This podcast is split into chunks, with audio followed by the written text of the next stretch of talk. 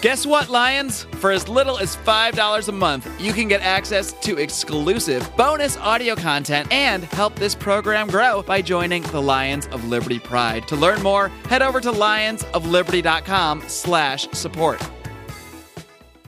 Uh, I was a liberal Democrat because I thought they believed in freedom, and then and then when uh, I heard about libertarianism, I found out what freedom really means.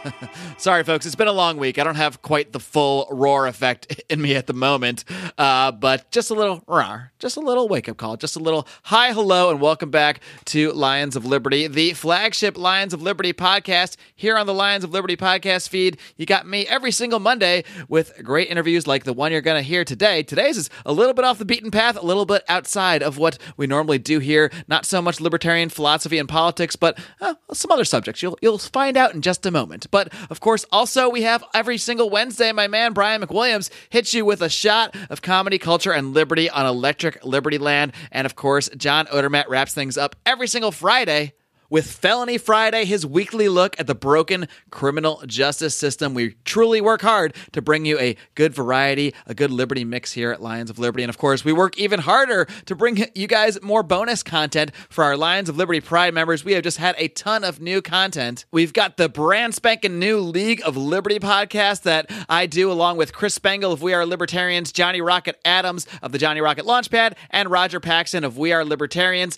John Bryan and Rico just started started up the Degenerate Gamblers podcast for you sports fans out there, and you can actually participate and potentially win a free t shirt as well. So check that out if you're a sports fan. We really do provide a big mix. Of course, the next Conspiracy Corner, we did bump the schedule around a little bit. That's coming up late next week, probably early the week after by the time it's released, but we're going to be doing a hard look at the Las Vegas shooting and all of the strange oddities surrounding it and theories that go along with it. And so be sure to check that out. You can get all of this stuff for as little as five bucks a month by joining the Lions of Liberty Pride. Head over to lionsofliberty.com slash support to find out how you can help us grow this program because that is our goal to not only continue to bring you killer liberty content, but to also spread this message far and wide across the land. We can do that with your help. My guest today is a clinical psychologist and speaker, as well as the author of several books, including Three Minute Therapy and Rational Drinking How to Live Happily with or Without Alcohol. That, that one sounds pretty interesting to me. Uh, he is a, also a libertarian, although I didn't bring him on the show today to necessarily discuss specifically libertarian topics per se, but I think you'll find that at the end of the day, uh, a lot of this stuff does tie together. Uh, with that being said, I am very pleased to welcome my guest, Dr. Michael Edelstein. Dr. Edelstein, are you ready to roar? Actually, Marc, my message is my roar. Otherwise, I'm a pretty reserved, quiet guy. Well, that's all right, you know? You don't always need to necessarily scream loudly to roar because a lot of times a roar is really more about what you're saying or how you're saying it or, or where it's coming from. Yes. well, in my case, that's where it's coming from. Excellent. All right. Well, well Dr. Edelstein, you know, you were actually recommended to me uh, as a potential guest by Professor Walter Block, who's been on this show several times, most recently two weeks ago. And uh, quite frankly, when Walter Block tells you someone might make an interesting guest, uh, I feel it behooves you to listen, and I did. And uh, there's definitely a few areas of your work that I think my audience is going to find pretty interesting. But as I mentioned, you do consider yourself a libertarian. So why don't you just start off talking a bit about how you became a libertarian, um, how you became interested in, in clinical psychology? Psychology and behavioral therapy. I'm not sure which of those came first exactly, but I'll, I'll let you guide the way here. Uh, well, clinical psychology came first. When I was in college, I was depressed, anxious, procrastinating. I was uh, had a lot of emotional problems, and I discovered Albert Ellis. I was living in New York, and he was uh, an upcoming pioneering psychologist, and he was criticizing the traditional views of Sigmund Freud and others. And what he said made a lot of sense to me. I was 19 and I started to see him, and that dramatically uh, changed my life. And uh, I became a libertarian in a related way. I uh, met Walter Block through a friend, and the three of us actually were seeing Albert Ellis for therapy. So we had uh, Albert Ellis in common and his approach, which is called Rational Emotive Behavior Therapy or REBT. And Walter and I love to debate politics. I was a liberal Democrat in my early years. In New York? Get out of here. yeah, exactly. And he was uh, already a libertarian. And so we debated. And uh, over a couple of years, he turned me into an anarchist. Wow. So there is a one example uh, of if you pound away on somebody for long enough, sometimes you really can change somebody's mind on things. As often, I think, as libertarians, we uh, tend to sometimes get frustrated when debating people that have diametrically opposed views to us. And uh, at some point, we might just hit a wall and kind of give up on them. It sounds like uh, you and Walter Block were, were, close enough friends that that never maybe became an, an issue between you two. But I'm wondering if you have any insight about why he was eventually able to win you over. What was it about his approach to the dialogue and the conversation that actually did over time? Make you change your views? Well, that's a great question. And I think there were a few things. One is uh, I was a liberal Democrat because I thought they believed in freedom, and then and then when uh, I heard about libertarianism, I found out what freedom really means: political freedom. So uh, I think I was already had certain values that primed me to be a libertarian.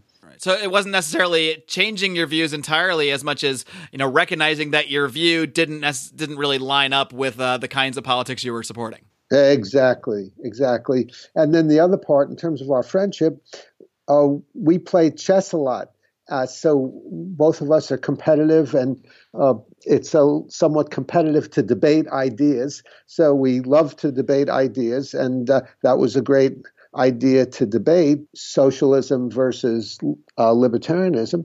So we had very, very friendly debates and we enjoyed the debates and the chess games. Uh, so I think that was another part of it. By the way, as a side note, Walter and I are still great friends. We speak every week. And normally we find something to disagree about and we argue. so that's that's still the core of our friendship. Well, sometimes it's just fun to argue with people, especially if people that you are good friends with, you know that an argument is not going to ruin the friendship. If anything, it makes it more interesting sometimes. Oh, yes. Oh, yes. Uh, that's been uh, a backbone of our friendship, and I think it's helped us get closer to each other. Uh, Dr. Edelstein, one subject that you talk about a lot is uh, the the subject of self esteem. You've been on several podcasts uh, talking about that. I believe you did one with Stefan Molyneux, uh, as well as Tom Woods a couple years ago. And um, you've been a, a, heavy critic of both Nathaniel Branden and Ayn Rand's view on self esteem. Uh, of course, both these figures are not libertarians per se; they're they're objectivists, and they I think they've both denounced the term libertarian. But uh, needless to say, I think both have had a lot of influence. I'd say roughly 30 to 40% of my guests that I've asked how they became a libertarian cite Ayn Rand somewhere in there, usually, you know, just due to her fictional work and, and that kind of thing. But um, I'm wondering if you could just kind of lay out what your view on self esteem is exactly and, and why and why you believe that their view, or more specifically Nathaniel Branden's view, he was the one that really uh, wrote about this heavily. What do you believe in, in that view to be flawed when it comes to the concept of self esteem? Oh, yes, very good introduction, Marc. Uh, well, let's let's start by defining self esteem. To esteem something means to think highly of it. So self esteem means to think highly of oneself. Now, self esteem is an emotion, it means feeling good about yourself. It's a good, positive feeling. Um, so let's talk about where emotions come from. Now, most people would say emotions come from uh, events. For example, if I win the lottery and I'm happy, you'd probably all agree I'm happy because I won the lottery. But that's not how we work psychologically. The way we work psychologically says it's never situations themselves, good or bad, that creates our emotions, but rather it's our thinking about those situations. So, for example, if I'm happy after winning the lottery, it's because of my thinking. I'm thinking, isn't it great I won the lottery? This is wonderful. I'll be able to contribute to the Mises Institute and other libertarian causes and travel around the world and buy three houses and two jets, etc. Uh, I'm going to have a great life. So it's those evaluative ideas in my head that create my positive emotions, not the situation itself. So that's really the fundamental premise here. And also the fundamental premise of the therapy I do, rational emotive behavior therapy. Does that make sense? Yeah, it does. I, I want to kind of clarify it a little bit, though. I mean, so uh, when you're saying it's it's not the events themselves, it's our thinking. Uh, is that to say that like a lot of this is just how we're interpreting things inside ourselves? So it's not it's not the event per se. Wherein if someone maybe I don't know why they would you know play the lottery if they felt this way. Maybe somebody fears being rich for some reason. I don't know. I don't know why. I, I think I'd rather have more money than not. But whatever. So let's say somebody does and they win the lottery. Again, not sure why they join play the lottery in my weird scenario, but let's just say they're thinking about this. They, when they win the lottery, this other person might, instead of getting excited, might actually get afraid. They might start thinking, oh, um, now all these weird relatives I have are going to start coming out of the woodwork, and all these ex friends are going to come out and suddenly want to hang out with me again and try to get my money. So you could have you could have that same event and two people reacting completely differently to it. Is that is that kind of the idea that it it comes from what's in us more than it is the the outside forces that seemingly are influencing us? That's exactly it. And as you said, how we interpret things uh, creates our emotions. Uh, by the way, a more uh, realistic everyday situation is a sporting event. For example, uh, people go to a sporting event, and at the end of the event, some people are happy and some people are sad. Now, why is it? Is it the situation? They both watch the same event. Obviously, it's the ideas in their head. Our team won or my team lost. That's good or that's bad. So, again, it's how we interpret things. It's never events. Now, an interesting thing about this idea is that through all cultures, through all history, people have the myth that it's a situation. We talk in that way all the time. My wife made me jealous because she was cheating on me or you got me angry because you treated me poorly, or uh, the fire got me depressed because my house burned down. But it's never that way. It's always our thinking. Now, that's a very powerful idea because if it's our thinking that causes our emotions, and then we have disturbed emotions like anxiety, depression, anger, guilt, or we act addictively, then we can identify our unrealistic thinking if our emotions and behaviors go against reality, then our thinking is anti reality, and we can identify our unrealistic thinking and hold it up to the light of reality and reevaluate our thinking and change it, and then think more reasonably, and thereby have fewer disturbed emotions and more healthy emotions. So, would you say that your approach it, it is in some ways i mean the way you describe it it actually sounds a little bit empowering in some ways in the sense that you know there we can't we know as humans we can only influence so many of the events in our lives. There are many, many, many events that occur that are really out of our influence uh, that might, uh, you know, at least in our interpretation, uh, cause us to feel certain ways. But you know, if you start to see things the way you're speaking about, you might realize, well, if it's just my thinking about an event, then the events themselves just got a lot less power over me, and all I have to do is learn to adjust my thinking. Is that is that the general idea? That's the idea. Yes, adjust my thinking, and the way to adjust your thinking is by looking for evidence for your ideas. So if you think, for example, it's the end of the world that my team lost, uh, then you could say, well, what is the evidence? It's the end of the world or even the end of my world. Obviously, it's not. It's just sad, unfortunate, disadvantageous. And then you could go to feeling depressed because you think it's the end of the world because you convince yourself it is, to just feeling very sad, very disappointed, frustrated about the event. So, since self esteem means thinking highly of yourself and feeling good, first we have an event. For example, in Nathaniel Branden's words, I acted responsibly, or I'm living consciously, or I acted assertively. I did these things that Nathaniel Branden thinks are good behaviors. And then I said to myself, because I'm acting the way Branden would like me to act, this makes me a good person. I'm wonderful. I'm not going to have any problems in the future. Uh, it's people are going to like me. So if I uh, evaluate my total self, I'm a good person, then that gives me high self esteem. It's not my behaviors that Nathaniel Branden approves of, of personal integrity or living purposely, but it's my thinking about it. Remember, that's the bottom line. It's my thinking, the ideas in my head, what I tell myself about those behaviors, not the behaviors themselves. Uh, a shorthand way of putting it is that I rate my behavior. I acted responsibly. That's good. And that makes a lot of sense. But then what doesn't make sense and is then overgeneralizing to my total self, my being, my personhood, and rating my total self based on the reasonable rating of my behavior. And then when I do that, then I get high self esteem. I feel good about myself. So, do you think that a high self-esteem in, in the way you're talking about it where you're sort of telling yourself that you're you're doing great and that you're doing the right things because you're acting acting certain ways and thinking certain ways and applying that to your entire self. Do, do you see that as sort of giving someone like a, a, false confidence maybe? Is that is that what it is? I mean what what's the what is the issue with that i guess is what i'm asking with with having a high self-esteem? Yes there are many issues and that's a great question. It's a false self-esteem and it's an ego kind of thing and it leads you to tend to be blind to your faults because if your self esteem is based on how you do, and then you're confronted with faults, you did poorly, you screwed up, uh, that means you go to poor self esteem, you feel bad or hopeless or like a loser. And in order to avoid that, you can just ignore your faults. So it's you're less likely to uh, face uh, problems and try to solve them. Also, it leads you to try to prove yourself because your self esteem is based on how you do and you're continually doing and redoing. So you might screw up. So, uh, so you're always trying to prove yourself. You're still that same good person you were yesterday rather than just enjoying life and uh, accomplishing your goals.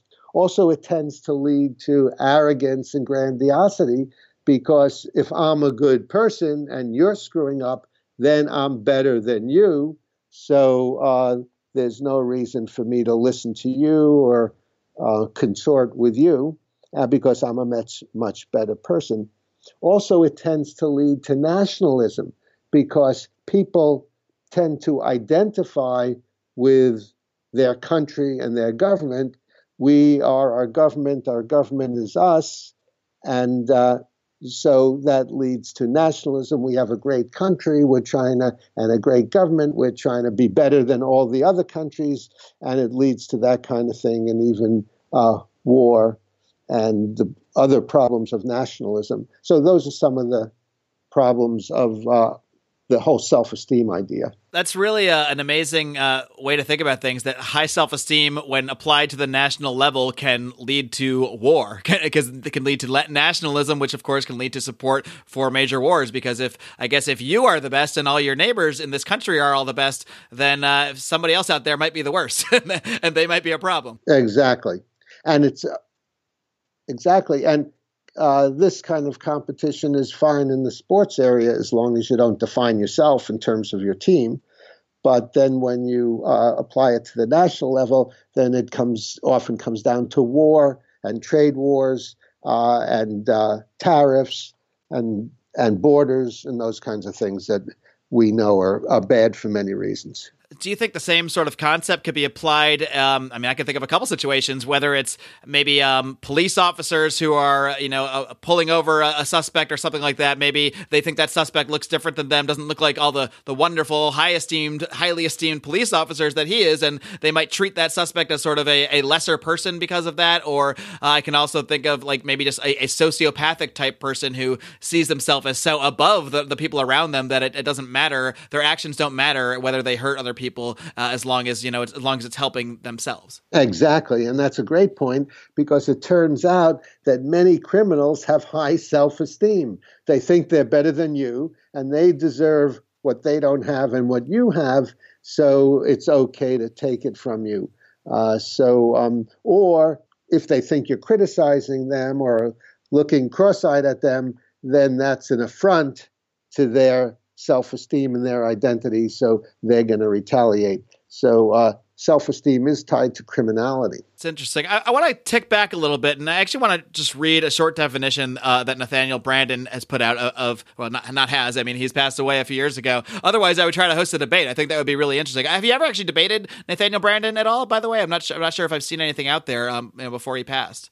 Actually, I had an email exchange uh, with him, and I found him kind of slippery. It was hard to pin him down on anything. But I did uh, do one public debate with uh, a Randian type named Sharon Presley, and uh, she's been uh, fairly well known in the libertarian movement. And I think she was one of the founders of Laissez Faire Books in uh, New, started in New York, and we had a public debate, and um, nothing unusual came out of it. She uh, pretty much advocated the Nathaniel Branden line, and and I tried to show the holes in it. All right, well let's let's try to poke these holes a little bit here because I want to read a, definition by Nathaniel Branden of self-esteem, and then uh, you can kind of criticize it uh, along the way. So what Nathaniel Branden says here in, in his definition, he says self-esteem is the disposition to experience oneself as being competent to cope with the basic challenges of life and of being worthy of happiness. It is confidence in the efficacy of our mind and our ability ability to think.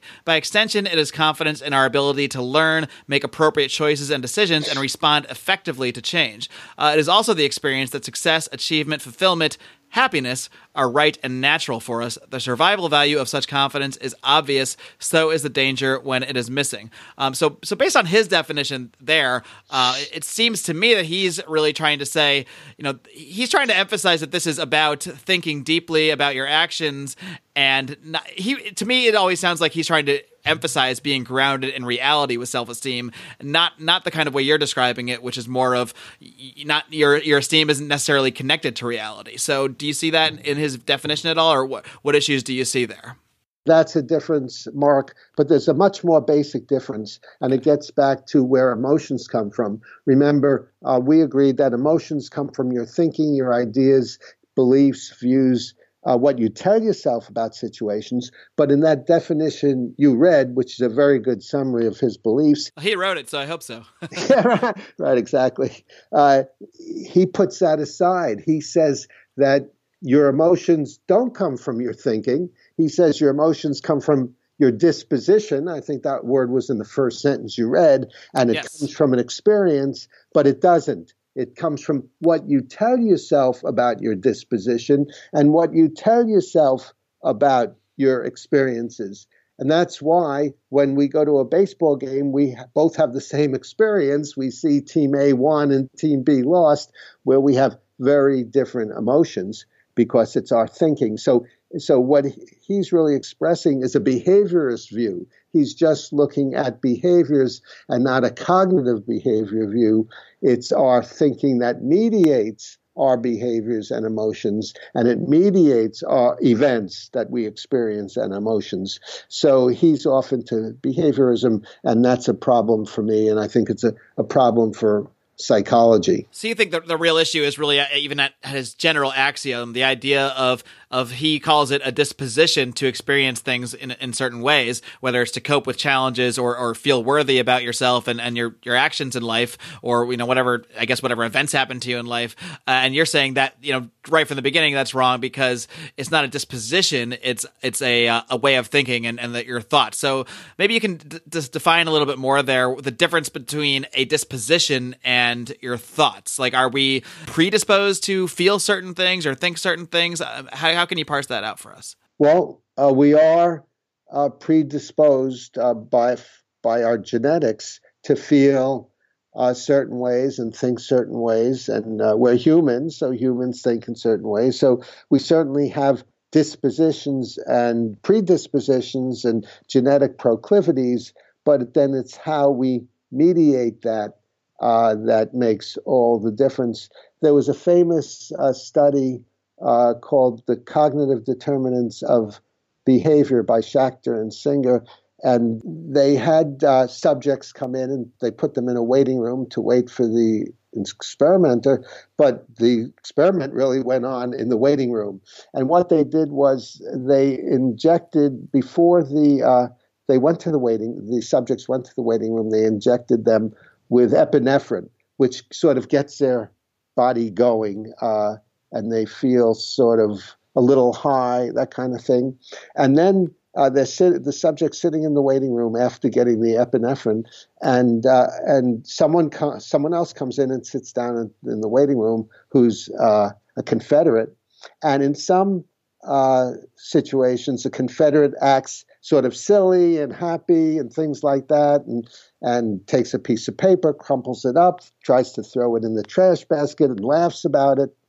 And uh, in another uh, situation, the subject comes in and seems grumpy and angry and and glares at the subject. And then uh, the subject is escorted in to take a pencil and paper test, and they're basically asked uh, how they felt and um, and what their thinking was. And it turns out that the subjects that were in the waiting room with the grumpy one felt kind of grumpy, and the ones that were in the waiting room with the silly one felt kind of silly, expressed by their answers on the on the pencil and paper test of uh, sort of more silly ideas that they agreed with as or more grumpy negative ideas that they agreed with on the pencil and paper test so it showed that even though they had the same emotional experience going on in their body their actual emotions that they created came from their thinking. Hey guys, this is Roger Paxton. And if you're fed up with the government running every single aspect of your life, but you're not listening to the Lava Flow podcast yet, then what's wrong with you? Check us out at thelavaflow.com or just go back to sucking up to the government. The Lava Flow podcast, striking the root every single episode. This is Chris Spangle, and I am the host of We Are Libertarians, which you can find in iTunes, Google Play, or at WeAreLibertarians.com. We are a podcast that brings you all of the irreverence that modern politics deserves by examining current events from a libertarian perspective. So please check us out at WeAreLibertarians.com. Hey everyone, the Johnny Rocket Launchpad is Liberty. Each week we strive to bring you the best guests in talk radio. The Johnny Rocket Launchpad delivers weekly interviews of noteworthy politicians, experts, and activists. The Johnny Rocket Launchpad is bringing the party to the Libertarian Party and launching ideas in your direction. Check us out at johnnyrocketlaunchpad.com. And you can hear me, Kurt Nelson, and the beautiful Heather Nixon talk about the ideas of liberty, rock and roll. All right, well, it's really interesting stuff. If uh, people are more interested in de- doing like a deep dive on your self esteem work, I know you've done some speeches out there and some really longer form interviews on just this subject. I, like I said, I think you did a really long, really in depth one with uh, Stefan Molyneux and w- another one with Tom Woods. So I will link to all those uh, in today's show notes as well as your website, so people can definitely do a deeper dive on that if they find this area interesting. But I also want to uh, switch a little bit and talk about something that might be more directly related to uh, what a lot of libertarians, including myself, uh, have gone through uh, while being libertarian activists. And uh, that this is the concept of burnout or political burnout. We'll call it libertarian burnout because I'm specifically speaking to libertarians here. But I've witnessed this myself a little bit, where you'll you'll find a bunch of people who seemingly start to get the libertarian philosophy. This happened uh, to me a lot. I think around the time that Ron Paul was getting pop- popularity in 2008 and 2012, and a lot of my friends were really getting excited about it and getting on board. Some of those friends even went out to uh, to form Lions of Liberty and form this podcast with me. So some of them did stick around. But um, you know, a lot of times you'll see some people uh, be very involved in the movement for you know some limited amount of time, whether it's weeks or months or even years. But then seemingly at some point they will just burn out and kind of stop promoting libertarianism actively. So what is the cause of all this, and and what can we do to, I guess, maybe better communicate with people or, or better deal with things in our own way to prevent that kind of burnout? That's a great question. I've seen a lot of that burnout also. And uh, so we go back to the basics, uh, basics again, getting burned out or feeling hopeless, withdrawing, uh, giving up, those kinds of things are various emotions and behaviors which come from our thinking. So we want to identify the thinking that leads to burnout. So normally, uh, disturbed thinking comes from demands uh, that we put on ourselves, others, and situations. And demands are in the form of must, should, supposed tos, have tos, uh, such as I must do well and get approval, or else I'm no good, and that leads to anxiety and depression. And uh, a demand we put on others: you must treat me well, other you're no, otherwise you're no good, and that leads to anger, resentment, hostility. And then the third main demand is life must be fair, easy, and hassle free. And uh, if it's not, it's awful. I'm going to be miserable forever. And that leads to also leads to depression, addictions, procrastination, and burnout. So uh, normally with burnout, the thinking often is although I prefer to make a dent either in the world or in my fellow libertarians in terms of getting them or the world to think the way I would like it to. Therefore, I absolutely must make changes right now. The world must see the light. And if it doesn't, it's hopeless. Uh, it's too frustrating, and I might as well give up. So it's these kinds of demands and unrealistic expectations that leads to often leads to burnout. Uh, also, it's often perfectionism. So you find with fellow libertarians, you agree on 99.9% of everything, and you find something you disagree on, and then you say, because I prefer that he see this one issue my way, he absolutely must. I can't stand it that he sees it differently. Uh, this means all of libertarian or or my work in libertarianism is no good. It's hopeless. And then again, you feel burned out. Uh, did you have any questions about that, Marc? No, I, I, was actually going to say that you know it's it's interesting because even even after four years of doing this podcast and and you know I still hit points at time to time where I feel burned out. It hasn't been in a while because that's actually been an, an, amazing last year or so of growth of the show. Uh, but I mean, especially early on when I was putting in so much work, so much work, so much work, and when you're when you're building up a podcast, you really got to put in unless you have a million dollars to put in or you're very famous, you have to put in a lot of legwork to even start to get some traction. So I definitely experienced many times in there where I thought to myself,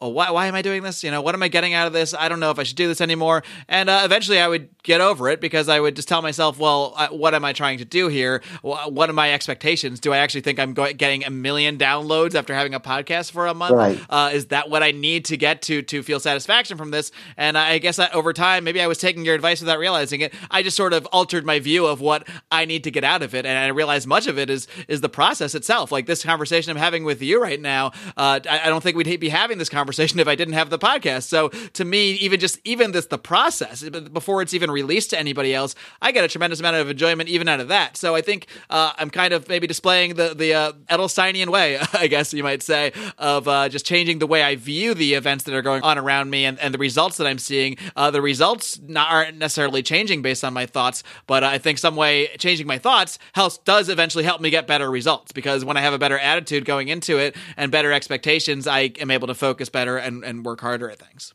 Yes, Marc, I think that you've hit on some of the solutions. One is just to try to enjoy the process of learning about libertarianism and educating other people about it rather than the product, whether you make converts or not. So, uh, to put it in more REBT terms, I prefer to have some impact on the world, but I don't absolutely have to it's not the end of the world or it's not horrible if I don't have any impact and I can still enjoy the process and get that kind of enjoyment out of it.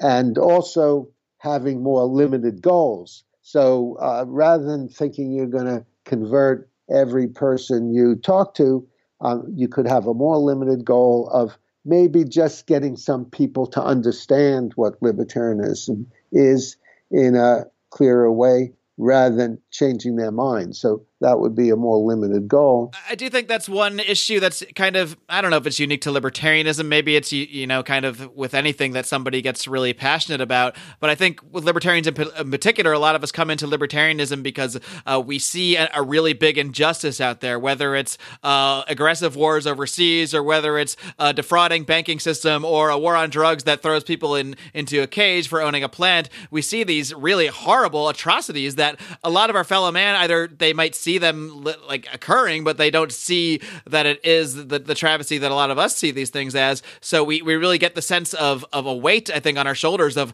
my God, we have to change this. And at some point, it becomes any, anything short of ending all the wars and, and ending the war on drugs tomorrow feels like a failure. And, and if that's the way you're thinking about it, every action is going to be a failure because it's impossible for any of us to to solely achieve a goal like that uh, in in probably in our lifetimes at all.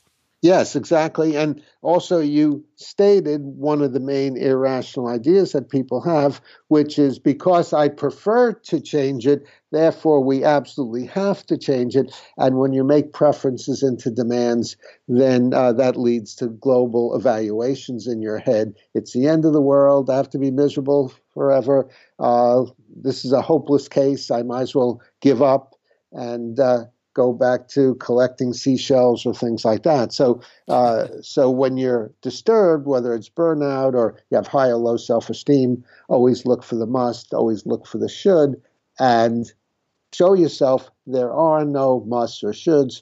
There's just our human preferences, which lead to advantages if we get it or disadvantages if we don't, but no world ending scenarios. And it certainly doesn't turn us into losers if we fail to convince our friend or change the world. Well, luckily for Walter Block, he was able to uh, convince you at least, so he didn't have that problem uh, when it came to, to Dr. Michael Edelstein. Uh, one more thing I, I want to talk to you about, just because you wrote a book on this very subject. The book is called again "Rational Drinking: How to Live Happily with or Without Alcohol." I want to talk about drinking a little bit because we actually do a popular uh, segment here on Lions of Liberty where we sit around and just have some drinks. We don't have any agenda, uh, and we just talk about politics for an hour. And it's it's very popular. Uh, it's actually one of our most popular um, segments that we do outside of when we get some really big guests on. So um, there's something about that mix of alcohol and politics that that people seem to like. So I'm kind of curious, what is your view of quote unquote rational drinking, and do you think that, like I do, that a little bit of booze can actually maybe help a conversation and help change some people's views sometimes? Uh, that's a good question, and I think there are individual differences, uh, and that a little bit of booze could help some people, and it could uh, knock some people out, or it could lead to some people to have a lot of booze. So it really depends on the person, and certainly. Uh, for, for a lot of people, a little bit of booze is a harmless pleasure, and helps enhance their lives. All right. And you have an entire book about the subject of drinking. So, again, we'll link to this book as well as all your books uh, in the show notes for today's program, which everyone can find over at lionsofliberty.com slash 317-317. This is episode 317 of this program. Um, and also, Dr. Edelstein, before I let you go, why don't you just tell people out there, uh, you can briefly tell them about your business, Three Minute Therapy. You also, of course, wrote a book of the same name. And then just let people know how they can contact you, whether they, you know, find your views interesting enough that they might want to actually seek your services. I know you do this over phone and over Skype as well. You do therapy service that way, and uh, as well as uh, maybe if they just want to argue with you about self esteem or, or, something like that. oh yes, uh, I love to argue. I'd be happy to argue about any of these topics, and uh, you can. Uh, the easiest way to reach me is just go to my website, 3minutetherapy.com uh, three is spelled out, and it's also the name of my book. And I have all kinds of contact information there, and articles there, and chapters from my book. Uh, so that's the best way to contact me. And if you have any questions about any of this, or you have questions about emotional or behavioral problems you have, I'll be happy to answer your questions either uh, phone or email. Uh, so feel free to contact me. Well, Michael, it was a pleasure speaking with you, and I think this is a, really interesting program. That we, usually we are knee deep in the libertarian philosophy and the politics, and I was really happy to do something that I think uh, a lot of our listeners are going to get some really good value out of. That isn't necessarily right along the path that we're always on, but you know that's what I try to do here. I try to do things a little bit different than what what we get out there in the libertarian mainstream. So I think we've accomplished just that, Dr. Edelstein. It's been a blast, and uh, we'll talk to you soon. Great. Thanks so much for inviting me on, and it's great speaking with you, Marc. Absolutely. Take care. All right, guys, I hope you enjoyed my conversation there with Dr. Michael Edelstein. Thank you to Walter Block for recommending him as a guest. I do think he was an interesting guest. Uh, like I said, a little bit off the beaten path of the kind of subjects we normally tackle here at Lions of Liberty, but I do find it uh, an appropriate subject in many ways. I do think the way we carry ourselves, the way we think about ourselves, and the way we think is ultimately going to affect, obviously, the way we spread a message, the way we interact with other people, the way they think about us, and therefore the way they think about our message. So all this stuff is very important. And I know, of course, many of you out here, especially those of us that have been in this for the long haul, have certainly experienced their fair share of a libertarian burnout. So I definitely wanted to touch on that with Dr. Michael Edelstein. Uh, if you didn't like the interview for whatever reason, well, lucky you, there is a forum for you to tell me just why. And that is by going over to Facebook and finding the Lions of Liberty Forum. That's our private Facebook group where we interact with all sorts of fans of the show. We got almost a couple thousand of you in there now. Uh, it's really turned into a great group. Uh, we've had some uh, some fun in there lately. Let's let's just say there's been uh, some interesting invasions, but I won't say more on the air. You got to come join the group to find out about that. All you have to do is prove you're a real person just by answering a simple question about how you first heard about the show. It's not a hard one at all. So that helps us filter out the uh, the spam bots, the Nigerian princes, and uh, that sort of thing. So please do find us on Facebook, and please, while you're out there interneting, please leave us a five star rating and a great review on iTunes. Uh, if you've already done that uh, this week, you can do it on Stitcher because we'll take reviews there. We'll take reviews anywhere, but iTunes is really the biggest platform. A lot of other podcast apps they all sort of draw from the same iTunes feed, so iTunes it encompasses most of the podcast world. So that's the number one spot uh, to go, and for no cost to yourself, leave us a five star rating and a great review. That is a ton to help us out and spread the word and spread this program out there. Of course, you can also help us financially by heading over to lionsofliberty.com slash support and considering joining the Lions of Liberty Pride. You'll get to join a secret Facebook group at that point. Give us get uh, questions for guests, which are published as bonus segments that only Pride members can get access to. We've done some stuff with uh, Dave Smith, Tom Woods, Scott Horton. Really, some interesting bonus segments, stuff that you just don't hear anywhere else. So, highly encourage you guys to check that out. For 25 bucks a month, you can get access to all of our exclusive bonus content, including the Conspiracy Corner podcast, the Degenerate Gamblers podcast, South Park reviews with Brian McWilliams and Dan Smots, all sorts of random podcasts that we just throw up there. Uh, bonus rants from Brian McWilliams, bonus editions of Is This, Is this a Crime? Rand pluses and minuses. We just put out a ton of content for our Pride members because we so, so appreciate you guys. So please do go ahead and check that out. Lionsofliberty.com slash support. Of course, if you don't want to chip in the full 25, which of course means you also get a monthly conference call with us, you really do get to be a very, very direct influence on the show in that case. But you can also chip in 10 bucks a month, in which case we'll toss you a, a free t-shirt and a free koozie. And or as little as five bucks a month, you still get all the exclusive access to all of the great bonus content we do. So something for everybody, a level for everybody out there. Anybody can afford five bucks a month just about. And just consider the fact that we do, you know, three podcasts a week for free, uh, about four to five weeks in the month, depending on the month. So you're getting between 12 and 15 totally free podcasts a month. And those are going to keep coming no matter what, even if you don't send us a dime. But we really do go the extra mile for those of us that do support the show and help us grow this program, help us purchase new equipment like this uh, microphone stand that is currently holding my microphone. So that's one thing that, that's making my situation here in the Lions of Liberty Den uh, a lot easier uh, when recording interviews with guests. So I really do appreciate all the help from the Pride members. Again, don't forget to stay tuned this coming Wednesday for Brian McWilliams and his weekly shot of comedy, culture, and liberty with Electric Liberty Land. And of course, John Odermatt will wrap things up this coming Friday with another edition of his weekly look at the broken criminal justice system on Felony Friday. Until next time, my friends, live long and live free.